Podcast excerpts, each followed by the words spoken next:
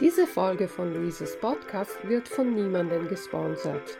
Aber wenn Sie mich unterstützen wollen, spenden Sie doch einfach einen Kaffee. Mehr Informationen unter www.il-tedesco.it. Und nun viel Spaß mit dieser Folge von Tulip Luises Learn Italian Podcast.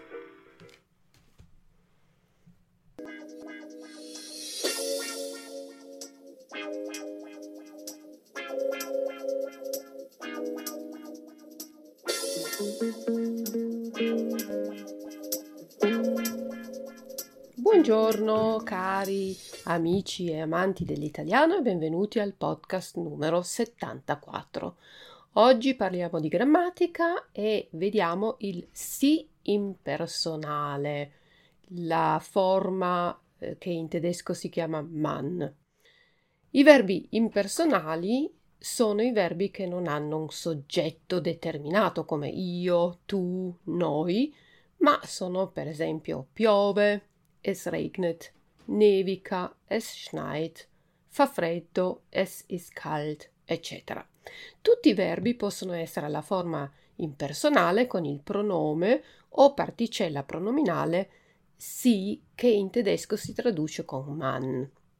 Quindi abbiamo due forme, es schneit, es regnet.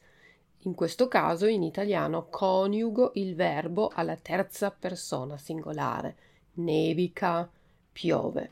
Se invece voglio formare una frase con un altro verbo, man spricht italienisch, allora devo usare la forma con man e sarebbe si in italiano. Si dice man sagt si sente, man hört. In italiano ci sono due forme che adesso vediamo. Si più verbo alla terza persona singolare più sostantivo singolare. In questo albergo si parla l'inglese. In diesem Hotel spricht man English. Inglese è inteso come lingua inglese, quindi alla, la parola è al singolare. Oppure in Germania si beve la birra. In Deutschland trinkt man Bier. Birra è di nuovo un sostantivo singolare e quindi metto beve, si beve, il verbo alla terza persona singolare.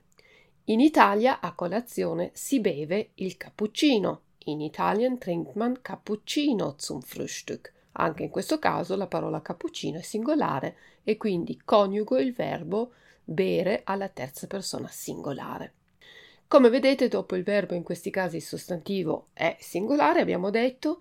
Facciamo ancora un paio di esempi. Dalla finestra dell'albergo si vede il Monte Bianco. Vom Fenster des Hotelzimmers sieht man den Mont Blanc. Per partecipare si deve compilare il modulo di iscrizione. Um teilzunehmen muss man das Anmeldeformular ausfüllen. In queste frasi il Monte Bianco è il sostantivo, è singolare, il modulo di iscrizione, anche in questo caso abbiamo una parola singolare. Se invece l'oggetto, cioè la parola che viene dopo il verbo, è al plurale, allora il verbo è coniugato alla terza persona plurale e la costruzione sarà si più verbo alla terza persona plurale più sostantivo plurale. Esempio, in Italia si mangiano gli spaghetti. In Italian isst man spaghetti. Come vedete in tedesco il verbo rimane coniugato alla terza persona singolare, mentre in italiano il verbo si riferisce all'oggetto, in questo caso gli spaghetti, e deve essere coniugato alla terza persona plurale perché spaghetti è una parola plurale. Altro esempio. A Natale si spendono molti soldi per i regali. An Weihnachten gibt man viel Geld für Geschenke aus. Quindi soldi, la parola soldi è plurale e il verbo spendere è coniugato alla terza persona plurale. Altro esempio, dalla barca si vedono i paesini sul mare. Vom Boot aus sieht man die kleinen Dörfchen am Meer. Altro esempio, a Roma si vedono molti turisti. In Rom sieht man viele Touristen. Vedete che in tedesco il verbo è sempre uguale, invece noi dobbiamo fare attenzione. In italiano, se l'oggetto è plurale, il verbo viene coniugato alla terza persona plurale. Si vedono molti turisti.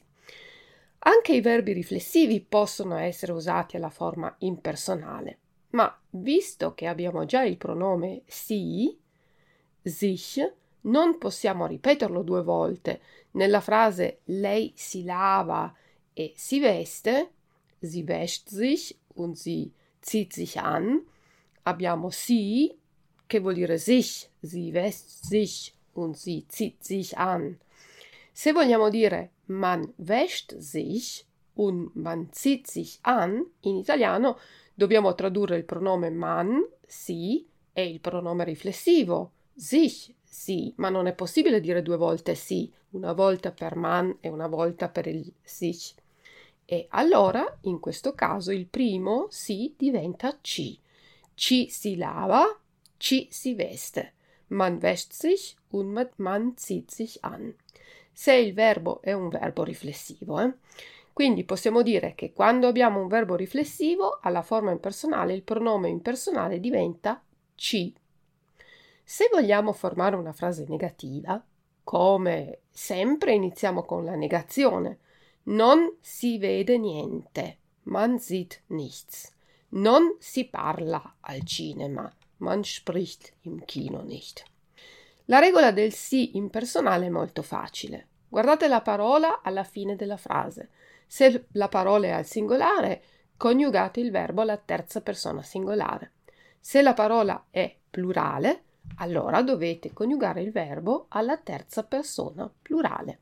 Attenzione ai verbi riflessivi, in questo caso dovete usare due pronomi e la frase inizia sempre con ci si. E se è negativa, naturalmente con la negazione, non ci si. Questa era la regola della forma impersonale man o da si e vi ricordo che potete trovare la trascrizione del podcast e anche alcuni esercizi sulla pagina www.il-tedesco.it e quindi andate al link Tulip Premium Shop. Grazie mille per l'ascolto e arrivederci a tutti dalla vostra insegnante di italiano Luisa.